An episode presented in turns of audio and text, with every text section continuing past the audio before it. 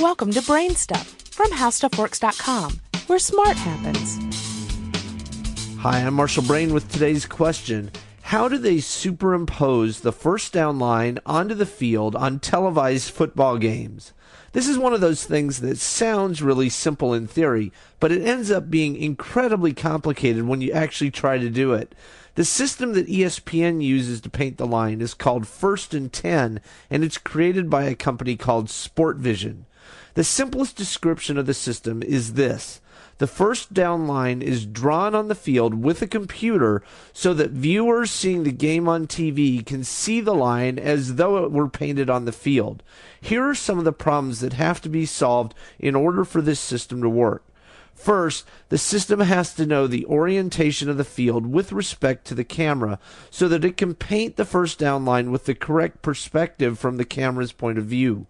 Second, the system has to know in the same perspective framework exactly where every yard line is. Third, given that the camera person can move the camera, the system has to be able to sense the camera's movement, tilt, pan, zoom, and focus, and understand the perspective change resulting from that movement.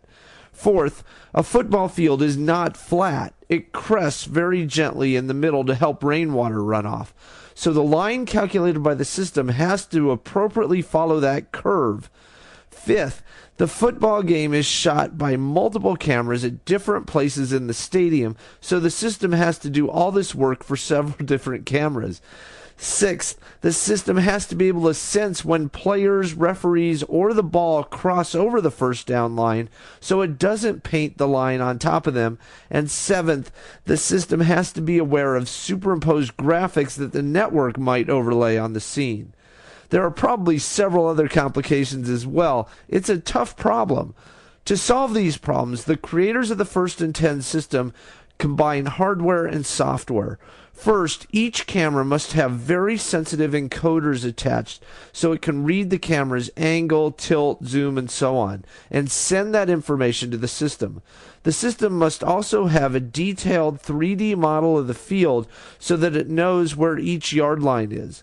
By integrating the tilt, pan, and zoom information with the 3D model, the system can calculate where the line should go.